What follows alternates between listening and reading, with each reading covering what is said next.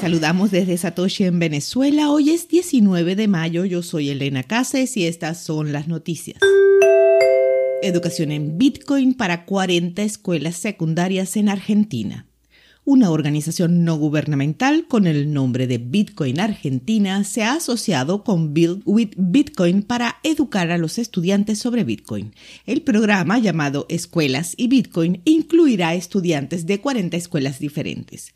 Jimena Balone, coordinadora de desarrollo institucional de Bitcoin Argentina y líder del proyecto, dijo, y cito, la iniciativa está diseñada para atender a cada vez más instituciones educativas de diversas características y regiones.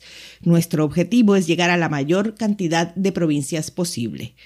Añadió que el proyecto se extenderá hasta finales de 2023 y que ya hay escuelas, agencias gubernamentales y empresas privadas que quieren aprender más sobre Bitcoin. La propuesta consiste en formar a jóvenes, profesores e instituciones.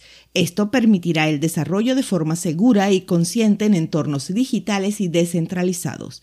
Las diversas regiones de Argentina estarán representadas por 4.000 estudiantes que se espera participen en el programa. No podemos confiar en los datos de tasa de hash de China. Desde julio de 2021, la tasa de hash de Bitcoin ha crecido a un ritmo constante, reduciendo las pérdidas de la prohibición original en China, y ha continuado estableciendo máximos históricos en los últimos meses.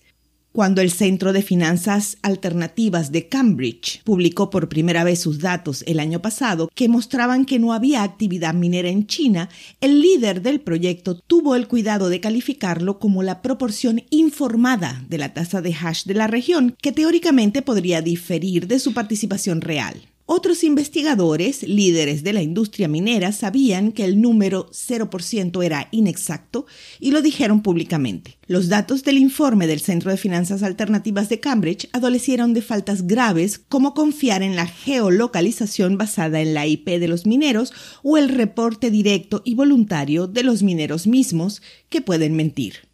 Es poco probable que China recupere alguna vez su capacidad anterior en el mercado global de la tasa de hash de Bitcoin. Tanto los líderes de la industria como los académicos están de acuerdo en esto. Los funcionarios chinos todavía están confiscando hardware de minería por cientos y miles de plataformas, y muchos mineros a gran escala se han mudado permanentemente a otras partes del mundo. Pero la industria minera clandestina china nunca se extinguirá. Canaan triplica con treces los ingresos durante su primer trimestre. Canaan, la empresa que se especializa en hardware de minería de Bitcoin, dijo que sus ingresos aumentaron un 237% con respecto al trimestre del año anterior, a 213.9 millones. La utilidad neta subió a 69.7 millones de dólares. La empresa, con sede en Beijing, se enfrentó a una suspensión logística provocada por los bloqueos del COVID-19 en China, lo que retrasó los envíos y afectó negativamente sus ingresos del trimestre, dijo el director ejecutivo Nangpeng Sang. Las acciones de la compañía subieron un 15% a 3.58 dólares en la apertura del mercado, todavía un 60% por debajo de su valor hace un año cuando cotizaban alrededor de 8.5. Canaan compró 10.3 millones de sus propias acciones en el trimestre, completando un programa de recompra de acciones de 20 millones anunciado en septiembre de 2021. La empresa tenía 166,96 Bitcoin en su balance al 31 de marzo.